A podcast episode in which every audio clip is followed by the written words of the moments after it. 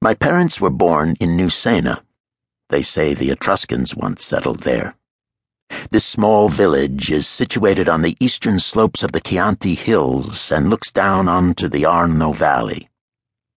To reach it, you go to Mercatale Valdarno and then take a little road that follows the stream called Tricesimo.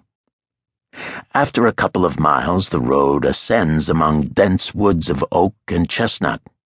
Following a number of steep bends, you reach Nusenna. The village lies halfway between Mercatale and Monteluco, the highest point of this area of the Chianti Hills, where the ruins of a castle of the same name lie hidden in the undergrowth.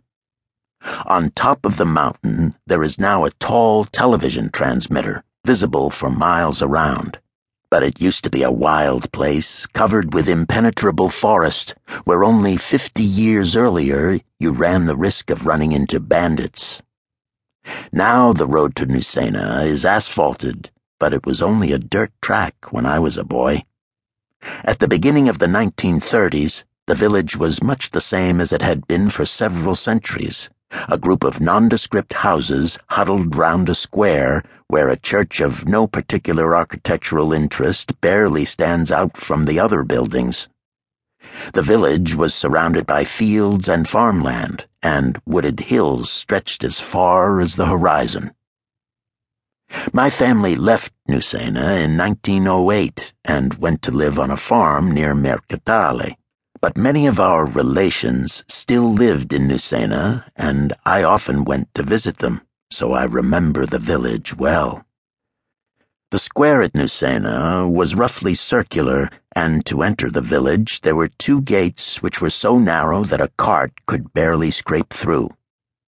During the Second World War, the gates were blown up by the Germans in order to block the road. They did the same thing in other villages, too but the gates were still standing when I was a small boy. Most of the houses were within the village walls, but a few were scattered here and there in the surrounding countryside. Almost everyone at Nusenna owned their own small piece of land.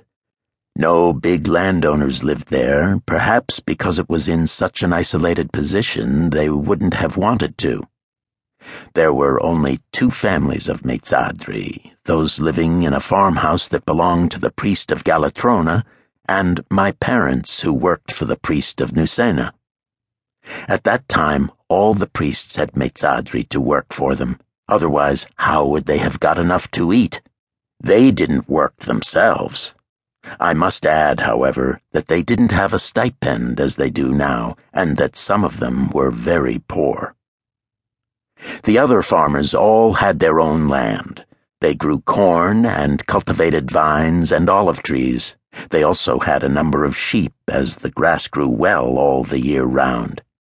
It wasn't too hot in the summer like down in the valley, but most of the time they worked in the woods.